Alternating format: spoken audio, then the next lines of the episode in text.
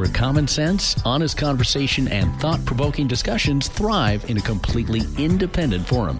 This is the Roundup Podcast. I'll be the first to admit that I love a little bit of Roundup in my life. A Roundup in my life. Here now is your host. He is quite a character. His name is Jeff. Ladies and gentlemen, Mr. Jeff. Jeff Eager.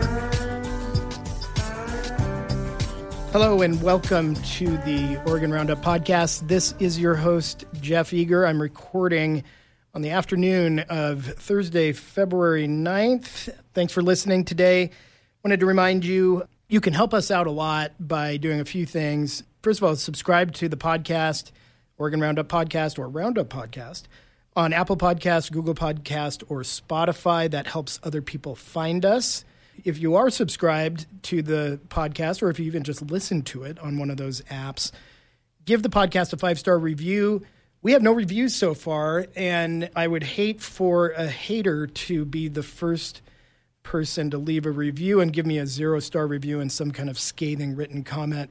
If you leave me a five star review and leave something in the comments section that is not profane, I'd be happy to read it on the air, especially since it'll be the first one. So be the first one, first in the door. The other way you can help is to become a paid subscriber of the Oregon Roundup on Substack. That gives you access to all of the newsletters and archives and podcasts and whatnot that we do. Hopefully, you've noticed that we've stepped up the kind of intensity, the frequency, and I would argue the quality of the stuff we're putting out there. All of that takes time and effort that could be put into other things. And so, when you subscribe and pay to subscribe to the Oregon Roundup, it helps me justify doing this stuff. So, if you like it and you can spare five bucks a month, it really helps us out if you can become a paid subscriber. Today, we have an interview with John Horvick, who works for DHM Research, which is a pollster out of Portland.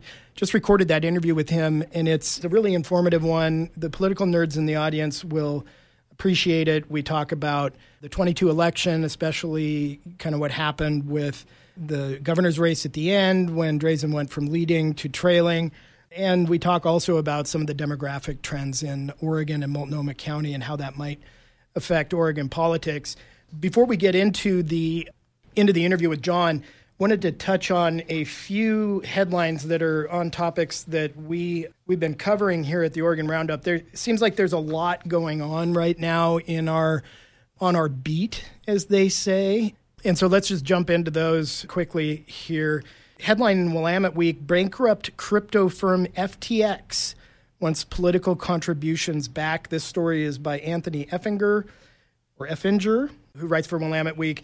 And this is a follow up to the story that we've covered extensively here at the Roundup, wherein an associate of Sam Bankman Fried, who has been charged with fraud by the United States Department of Justice, the way in which he ran his crypto exchange called FTX. An associate of Sam Bankman Fried, last name Singh, S A I N G H, apparently gave $500,000 to the Oregon Democrat Party just a few days before the November 2022 election. The Democrat Party of Oregon proceeded to spend at least some of that money helping to elect Tina Kotek in that same election. Ever since then, the the Democrats have been mum about what they're going to do with the money that they received. Now, in this uh, new report from Willamette Week, we learn what what is not a surprise, but that FTX Trading Limited, which is now in bankruptcy and is being run by people who are basically trying to claw back money in whatever way possible to try to make the defrauded investors whole. FTX in its current iteration has told parties and candidates who received money from Sam Bankman Fried and his and his associates to please, pretty please, pay back the money you got from us because it was obtained fraudulently by FTX at the time. And if you don't do it willingly, we will take other measures to come get it for you. In that piece I wrote a while back, a ticking time bomb for Oregon Democrats. This is one more tick on the bomb. This story in Willamette Week points out the amount of money that the Oregon Democrat Party received from this associate of Sam Bankman Fried, $500,000, significantly dwarfs the amount it's reporting as cash on hand, which is $151,653. and 29.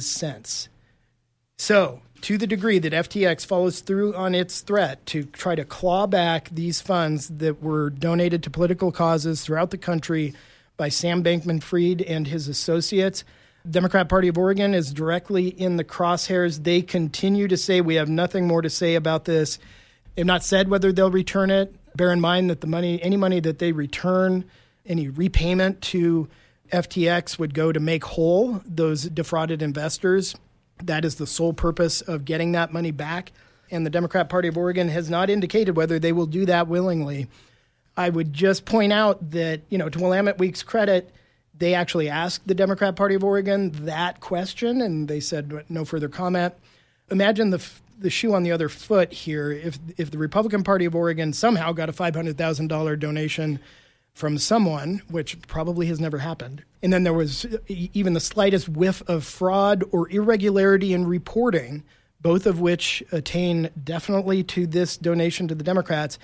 Do you think that the people running the Republican Party of Oregon would not have reporters camped out in front of their office and in front of their home, asking them and shouting questions at them, demanding to get an answer to this situation? No. The media would be all over this and they should be all over this scandal. I'll just call it that. That's afflicting the Democrat Party of Oregon right now.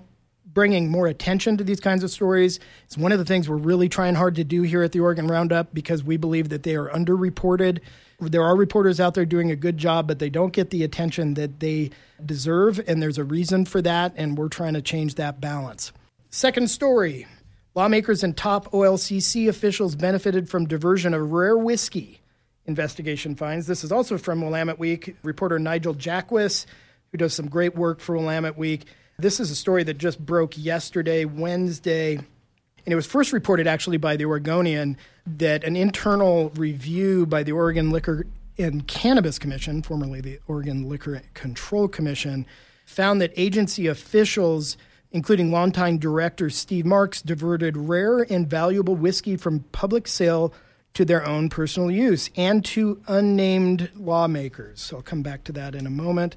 Apparently, there was this internal review of this problem during the summer, and they determined that Marks and others had diverted these rare whiskeys to their own personal use, which is a violation of Oregon ethics laws because the general public doesn't have access to that same thing. And even if they paid for it, as they claim they did, Oregon marks down the price of liquor because it owns it and it's a public agency, which is a whole stupid thing to begin with that I won't get into now. But in any event, they got this really rare whiskey, I guess, for a low price. Tina Kotek fired Marks last month before any of this was public, and it's just now become public that the what was going on at OLCC. Kotek is saying that she was unaware of this scandal when she fired Marks. But I want to point out a couple things. First is we don't know who these lawmakers are that allegedly received the purloined liquor from the OLCC. I would just point out that some people knew about this prior to the election in 2022. We are just now finding out about it, and we are finding out about it not long after Tina Kotek fired the former director of the OLCC let's keep a close eye on this one. That timing seems very interesting to me, and I'll be keeping a close eye out for who these lawmakers are that maybe received this this stuff improperly, as it turns out. That's all we've got in terms of Oregon headlines today. Now let's go ahead and get to the interview of John Horvick. And now I'd like to welcome John Horvick, Vice President of DHM Research, which is a Portland based polling and research firm John is an astute follower of all things politics, Oregon and nationally. He has a great Twitter feed, which is how I found him. And his Twitter handle is just at Horvick, at H O R V I C K. And if you're a political nerd, which you might be because you're listening to this podcast, he's a great follow to stay up on what's happening in the political world. Welcome to the Oregon Roundup podcast, John. Oh, thanks so much, Jeff. Glad to be here. Yeah, I appreciate you taking the time today. We're recording a little bit before 1 o'clock p.m. on uh, Thursday, February 9th, and wanted to just get John's take on a few political issues that we've talked about here on the podcast and we've had in the newsletter, some of which he's tweeted about. John's the first pollster we've had on the on the uh, podcast, and so we're uh, looking forward to nerding out with John here for a little bit today. Wanted to start off with the biggest political story of the last six months is the expectation that there was going to be a quote unquote red wave uh, nationally and in Oregon in the midterm elections in November of 22.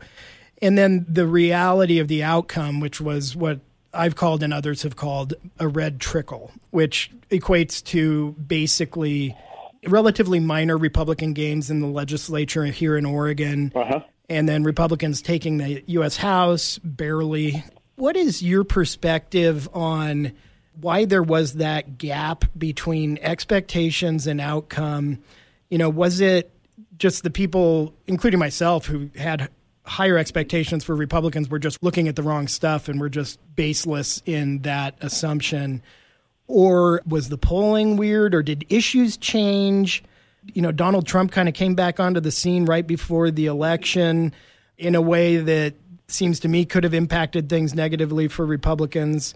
There's all kinds of stuff floating around there, and I, I wonder what your thoughts are on that question. Well, let's unpack here, but let's try to take some of these pieces apart. One of the things that's heading into a midterm election is historically the out party tends to do well, tends to do quite well in, in some elections, particularly when you know approval ratings of the president are low. A small share of the of the electorate thinks that the country is heading in the right direction, or you know, the state is heading in the right direction. When economic uh, sentiment is negative, you know voters look for change, and you know those things were in place. And so, if you just sort of you know think look at history, look at the variables that have t- typically correlated with outcomes, it was reasonable to you start with an assumption that the Republicans would have a very successful election. Now, there are countervailing forces there too that I mean, I'll admit that I didn't give as much weight to at the time, but I think can help explain some things today.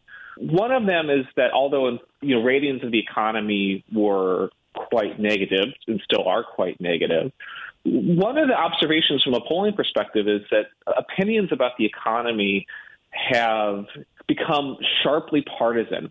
They're just not very correlated anymore to actual economic conditions, just more correlated towards you know who you rooting for, uh, a DRR, and who's in charge. I forget if it was you, John, who tweeted this, or someone else that I saw that, that showed the the perception of the economy, you know, come November to January, November 20 through January 21, completely flipped. The Democrats yeah, thought it was yeah, terrible, yeah. then they thought it was great, and Republicans thought it was great, and then they thought it was terrible.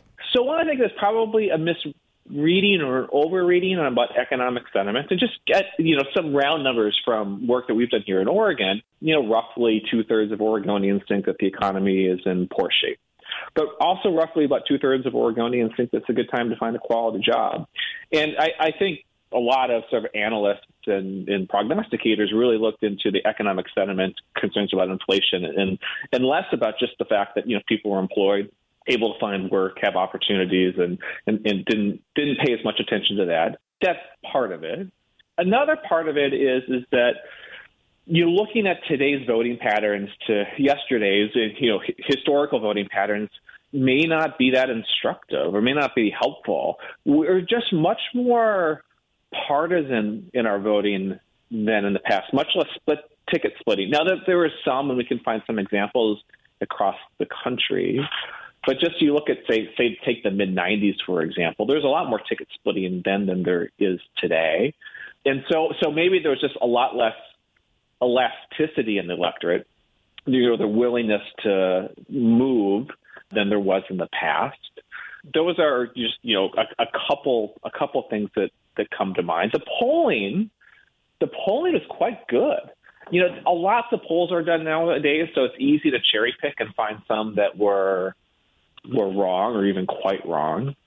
But if you take a step back and look at the overall averages of the polls, you know, they're as, as good as they have been in recent memory. So I don't think that the polls misled us. I mean, I think there was an over I think that there's some misreading of the polls, kind of reading into history, reading into the, the environment. But the House House national vote was what plus two ish Republican, and, and that's about what the what the polls said. So the polls were really good this cycle. I think I think we leaned a little too much into history. I think also pundits, pollsters, you know, just political people overlearned some lessons from from 2016, 2020, where you know the polls of overestimated Democrats and, and just assumed that those things were going to stick through to 2022, and um, and they didn't. If, you know, and, and, for whatever reason, they didn't. But this, they had overlearned some lessons. So, I, I, you know, there's probably a lot of more things, but those are some of the big things that I've been thinking about. Those are all things that make a certain degree of sense to me. On on the elasticity point, I, I think there's definitely something to that. Although in 2018 there was a whole lot of elasticity in the in the electorate in the first midterm, well, the only midterm during Trump's presidential term, where Democrats just cleaned up in a big way, and I think a lot of folks, including myself, thought that something along those lines is what was going to happen this time in in the Republicans' favor. One of the things that you know people immediately asked me about after the election here in Oregon was about turnout and Republican turnout was great. It was as high as it's been, you know, at least since my numbers go back to the 1960s.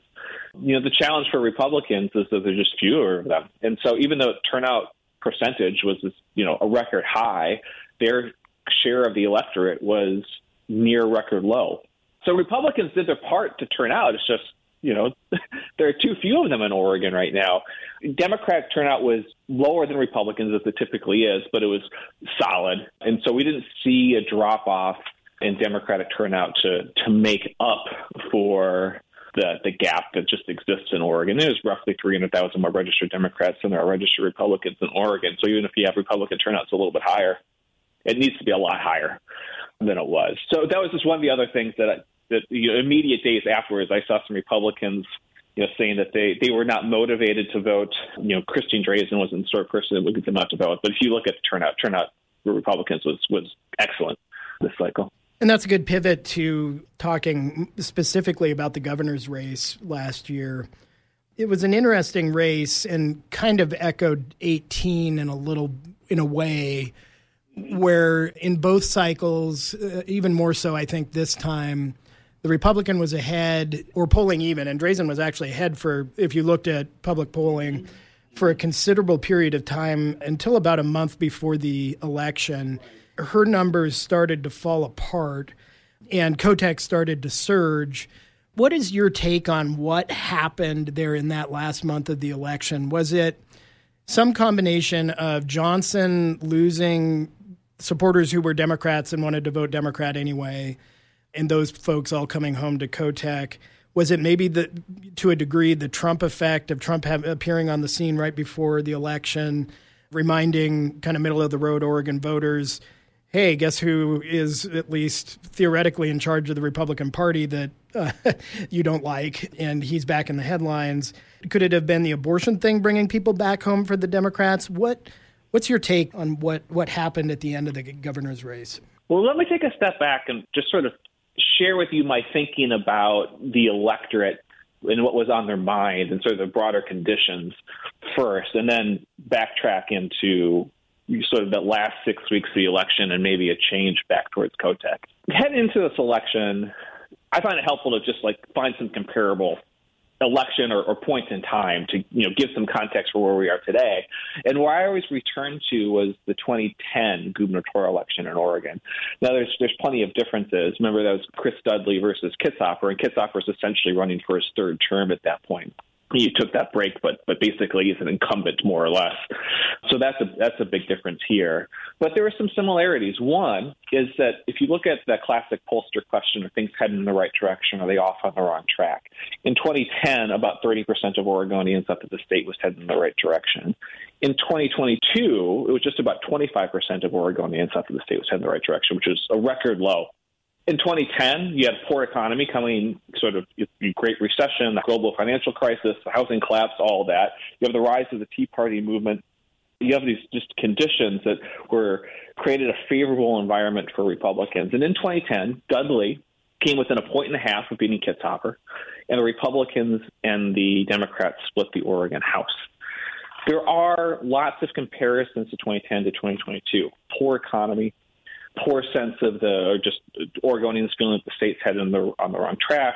2010, you had Democrats in power in D.C., you had the trifecta with Obama and the Democratic Congress, and you had that here in 2022. Again, the Out Party tends to do well in midterm elections. And I think that the issue set was more favorable, or at least was favorable towards Republicans. You know, typically, at least in recent elections, typically you know, top concerns for voters have been things like jobs and the economy, healthcare, education, kind of bread and butter issues. And in 2022, it was homelessness, it was inflation or cost of living, and it was crime. And I think homelessness, we can kind of come back to that is complicated in how voters think about it and who they trust more, but certainly crime is one that voters tend to trust Republicans more on. And economic issues, generally speaking, are issues that voters tend to trust Republicans more on. So there, there's lots of like reasons to think that a Republican could do well, that Christine Drazan could do well, and and uh, our polling had Drazan up just you know by, I think by a point about a month or six weeks or so before the election, and we weren't the only ones. So what changed? One, assuming that we can measure a one point difference between you know three candidates, but what perhaps eroded Drazan's support over the course of the last weeks? I think the the Dobbs decision plays a really big factor. When we look back at polling that we did earlier in the year, asking voters, you know, what's the most important issue to you in the gubernatorial election, and I say earlier in the year, I mean before the Dobbs decision, just about, I mean, not about, 1% of Democrats said that abortion was their number one issue. And then in August, now that's, that's I think, before we see the decline in, in Drazan's polling, but in August, 16% of Democratic voters said that abortion was number one issue. Now, 16% might not seem like a lot, but if the number one issue among anything, lots of issues, you know, and so to get to 16% is significant, but also from 1% to 16% really says like it's a galvanizing issue for a set of Democrats. And I think that that affected the, the election in two ways.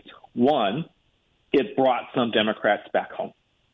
And although Betsy Johnson is a pro choice candidate, if you're a pro choice voter, I think that those voters are just simply Democrats. And and, if that's your number you know, one, if that's your number one issue, that's the number one issue. Yeah. Kotek is your is your safer bet, and also Johnson held a set of positions that were pretty idiosyncratic, and I don't think overlap with very many voters. In, in actuality, if if abortion is your number one issue, you are probably almost certainly a pro gun control voter too. So there's like these other sort of issues with Johnson's positions that made her unattractive. And then the other is it's abortion both brought those voters back home and it allowed Kotek and, and the media, frankly, to focus on issues other than crime, other than homelessness. So it, it, it made the issue more salient to the campaign and it brought some Democratic voters back home. You know, and if, you don't have to change that many voters to imagine that Christine Drazan win.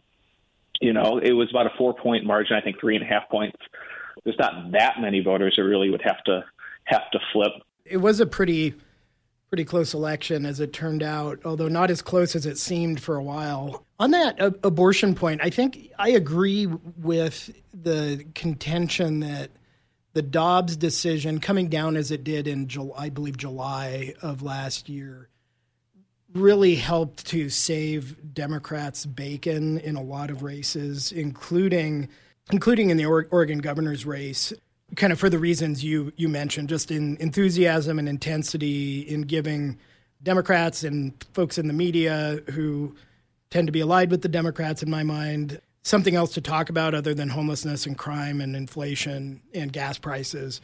Dobbs was decided a long time before the polling was showing Drazan up by a little bit. And Dobbs, you know, nothing changed really about the abortion debate between when Drazan was polling a little bit ahead, and then election day when she loses by three or four points.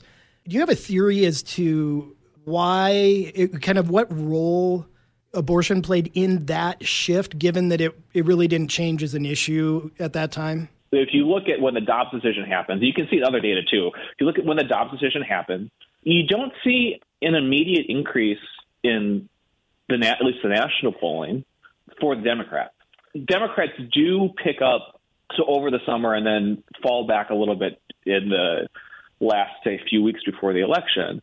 It's not like you see this sharp break, right? It's this slow pickup, sort of a Democratic and a generic ballot through the late summer, and maybe that cuts cuts against the idea that Dobbs changed things. I guess what I would say is for you and I, and I imagine your listeners, we pay attention to politics closely. And I just can't emphasize this enough when I when I talk to groups. Most people do not. Like they just don't. And and it could just be a delay in from you know the decision to the media conversation to states making you know states across the country taking action to politicians you know staking ground that it just it took a while for that steam to build up for the pressure to build up for it to have an impact on on the election. That'd be my best explanation. I'm not sure if I really buy it. That would be my best. You know, it, it could be that Dobbs was one thing, but Trump, you know, making noise again was another. It could be it could be Democrats just you know that they were grumpy and angry and unhappy with things, but you know when it when it came down to actually filling out the ballot, you know it's one thing to tell a pollster, it's one thing to sort of grumble, but it's another thing to actually cast your ballot for the the opponent you know, those are, it could be all those things. Yeah, none of this stuff is monocausal ever. So, shifting a little bit to kind of population and demographic trends in Oregon, it came out that Oregon actually lost, according to Portland State University, population between the summer of 2021 and the summer of 2022, reversing a long stretch of years in which the state was adding population as part of that same report, I believe, was data showing that Multnomah County has lost population, pretty significant population, for three years in a row now. You posted on your Twitter feed little graph about kind of the change of voter turnout in the 22 election. What what are you seeing in terms of how the decline in population in Oregon and maybe specifically in Multnomah County is affecting turnout county by county in Oregon. If you have this information, how it's affecting, if at all, party turnout in Oregon, and kind of what what you think the ramifications of this shift in in population trends might be if it continues. We can talk about turnout in different ways. You can look at turnout as a share of registered voters, turnout as a share of eligible voters. You can just look at the number of votes cast.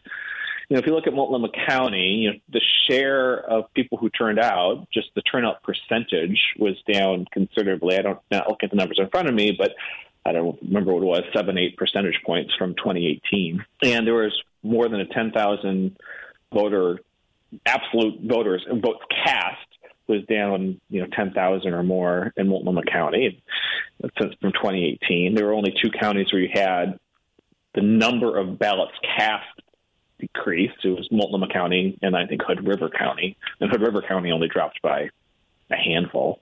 So Multnomah County really stands out. You did see total votes cast increase in Washington and Clackamas County, so you know suburban counties in the metro area. Turnout is multifaceted, right? It's not just the number of registered voters; it's how motivated they are to vote. And Washington County and Clackamas County had some congressional races that Multnomah really didn't, and so you know that could be a driving factor of why you know those uh, patterns existed. Do you look nationally, and Portland's not alone. You know, San Francisco, I think Seattle, other metropolitan areas that are dealing with some of the challenges, homelessness, cost of living, crime have seen flight as well. You've also seen flight in communities that have a high concentration of college educated workers, white collar college educated workers who can work remotely. There could be lots of things going on, and you know, there's probably smarter people to give the explanation. What I don't really know yet, and I'm, hoping to be able to do some research, is more study around who has left the area yeah, are they Democrats? From a political perspective, like I want to know are they Democrats, Republicans, non-affiliated voters? Are they high-income voters? I, I, one other sort of come back to why people might leave, leave Multnomah County. Multnomah County has obviously passed quite a few tax measures in the last several years, and voters have passed those. But you know, people can decide that there may be more affordable places to live if you by those taxes. So that so that could be that could be another another factor. But I want to know who's moved, and I, I don't think we have a good answer for that, at least politically. You know, Multnomah County's share of the electorate becomes even a little bit smaller. That could have that could have an impact on things. I haven't seen any data, you know, about like who's leaving in terms of income, political inclination, certainly, or anything really other than the geography from which they're they're leaving, the county from which they're leaving. Willamette Week did a really good story on this, and everything in there was anecdotal. It was. I really enjoyed their piece. I said, and I, you know, talking to folks within my professional circle, my friends, but also you know clients. If that that Willamette Week article, I encourage people to read it because it really did capture people's attention.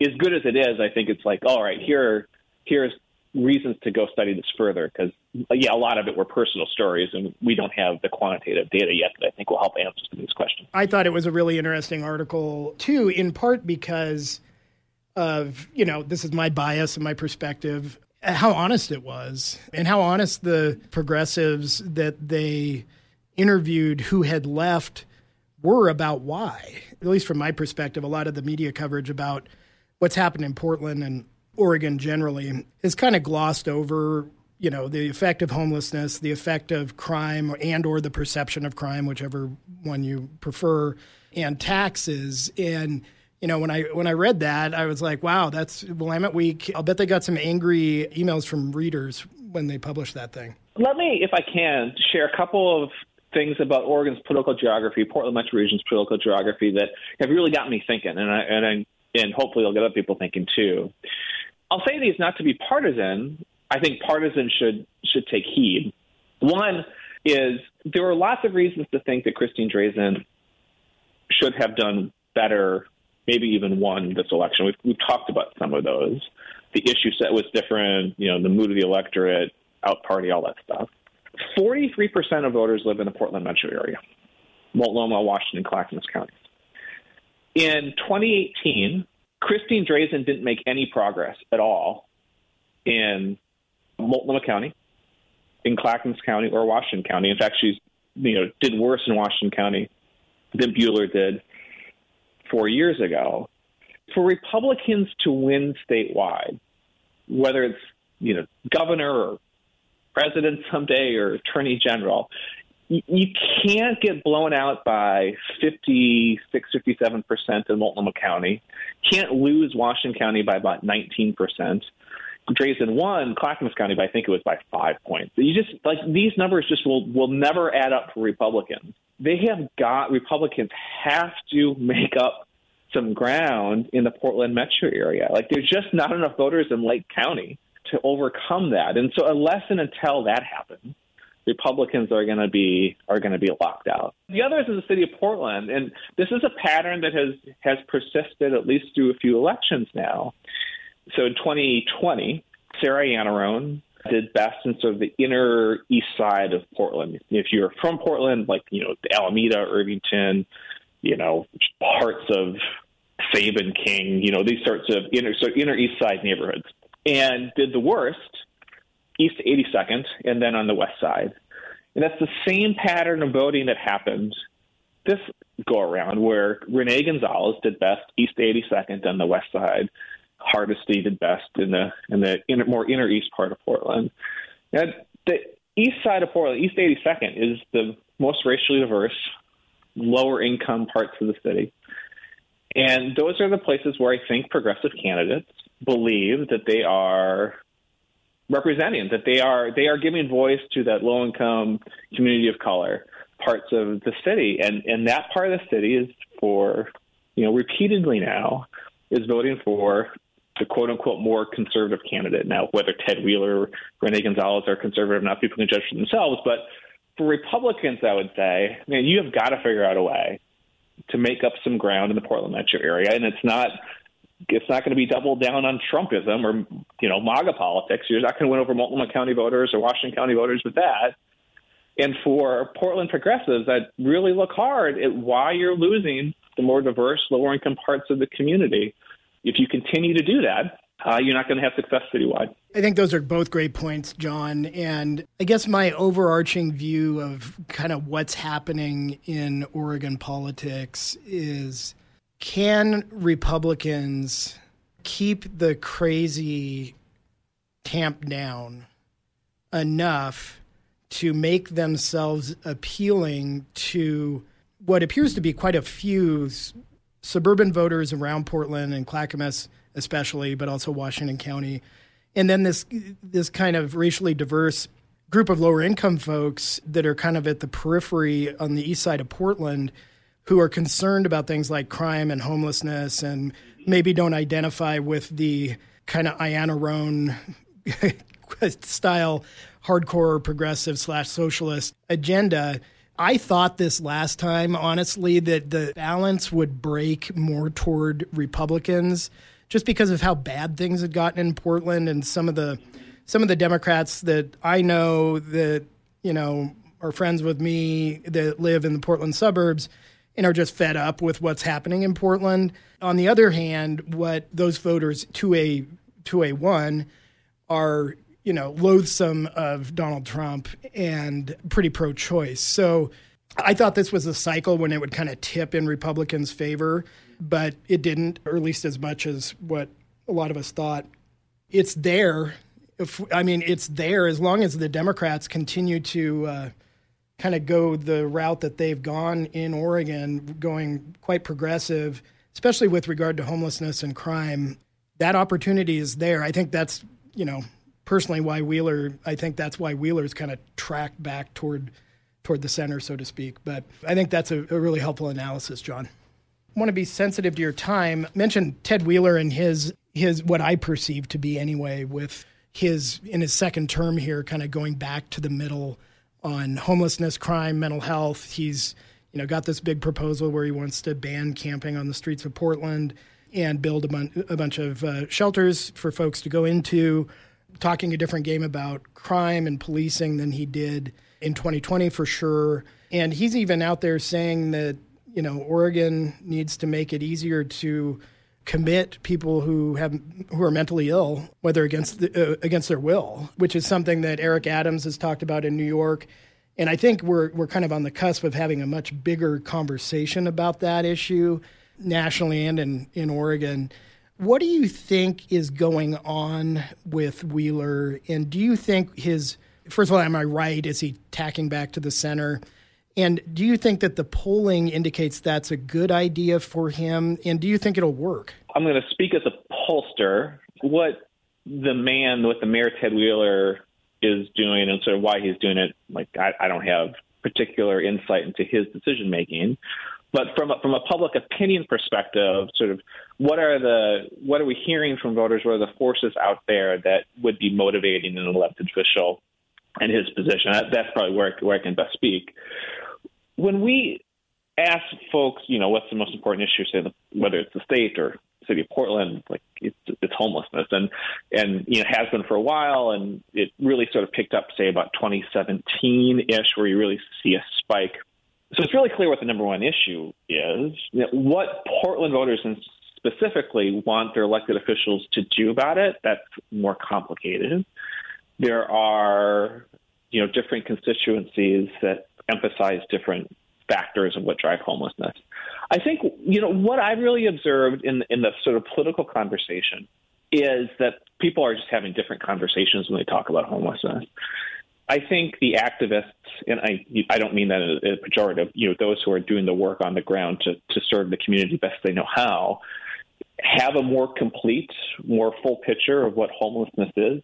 And they're talking about everything from, you know, people who are at the risk of eviction to people who maybe, you know, are couch surfing for a bit of time to, you know, uh, someone in a domestic violence situation and you know they have and they're sort of thinking about things from that you know, all these different perspectives, and you can applaud them for that.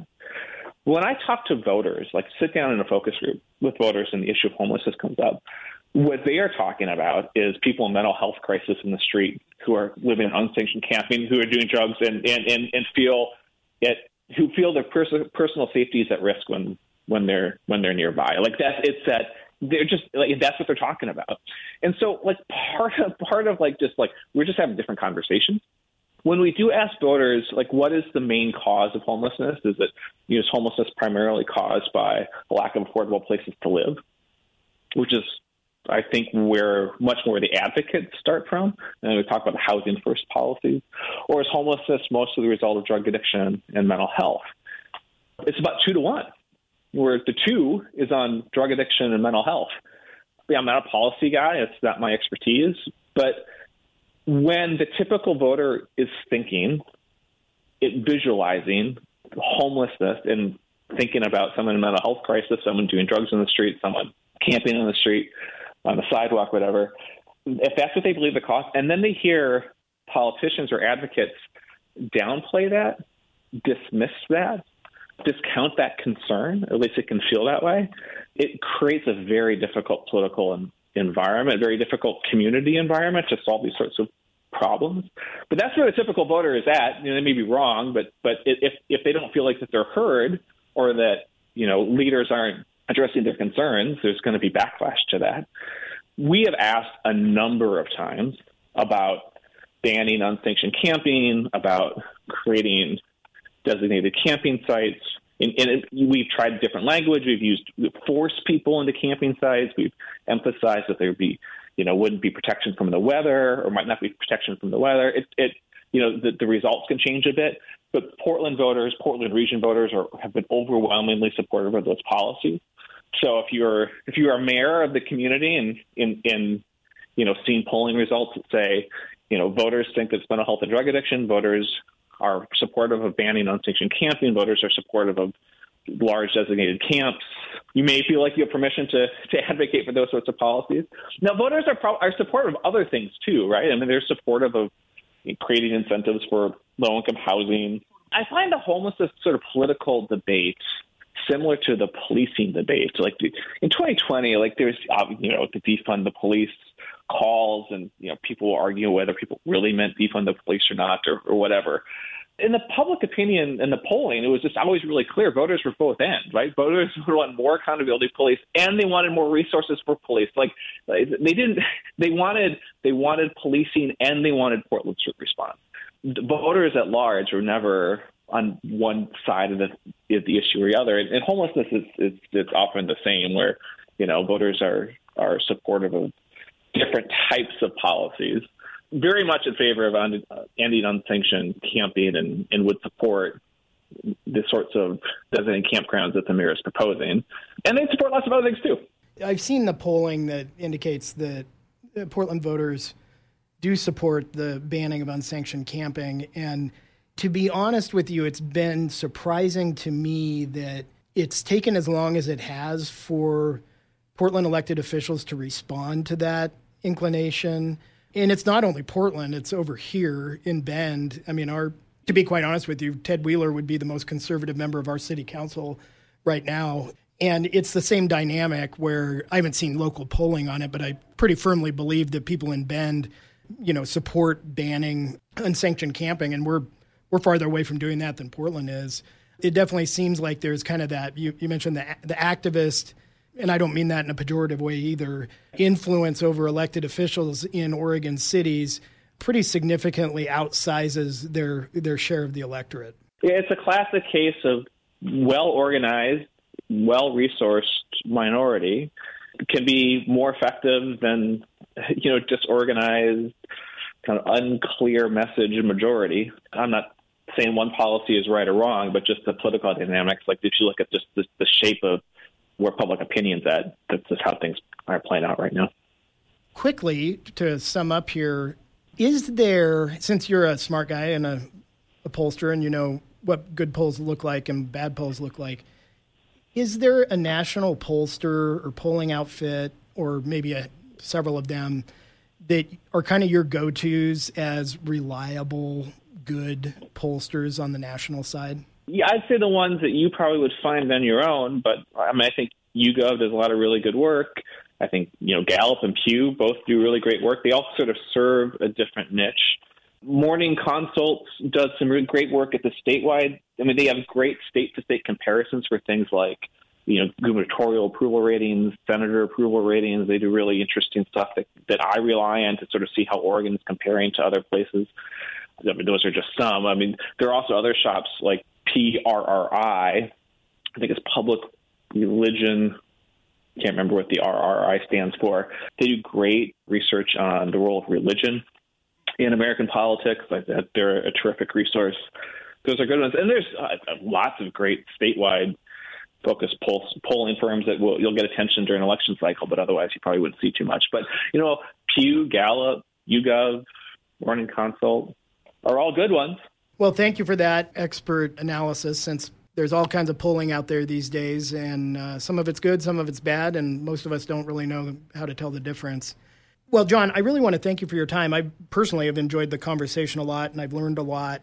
Other than your Twitter handle, which is at Horvick, H O R V I C K, how can Oregon Roundup listeners keep track of what you and DHM are up to? Our website, dhmresearch.com, we post a lot of our research that we commission on there. So you can go to our blog, you can read our stuff there.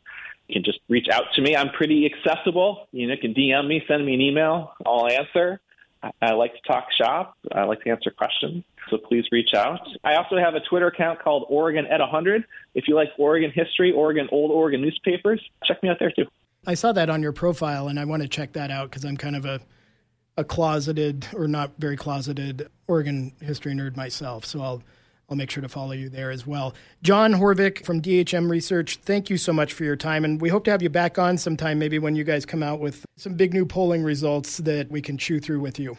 Yeah, happy to talk. Just give me a holler. Great. Thanks, John. I hope you enjoyed that interview with John as much as I did. I learned a lot. I always learn a lot from these interviews. They're honestly discussions I'd love to have just on my own, but I'm glad I get to share them with you. I hope you enjoy them. And I hope you enjoy your weekend here in Oregon if you're here or wherever you may be. Thank you for listening. Don't forget to subscribe to the Oregon Roundup podcast on your podcast app of choice and become a paid subscriber of the Oregon Roundup on Substack. Appreciate you listening and appreciate your attention to the Oregon Roundup. Have a good one. I'll talk to you soon. Thanks for listening to the Roundup Podcast. To share your thoughts with Jeff, you can email him at jeff at OregonRoundup.com. You can also subscribe to his newsletter at OregonRoundup.substack.com.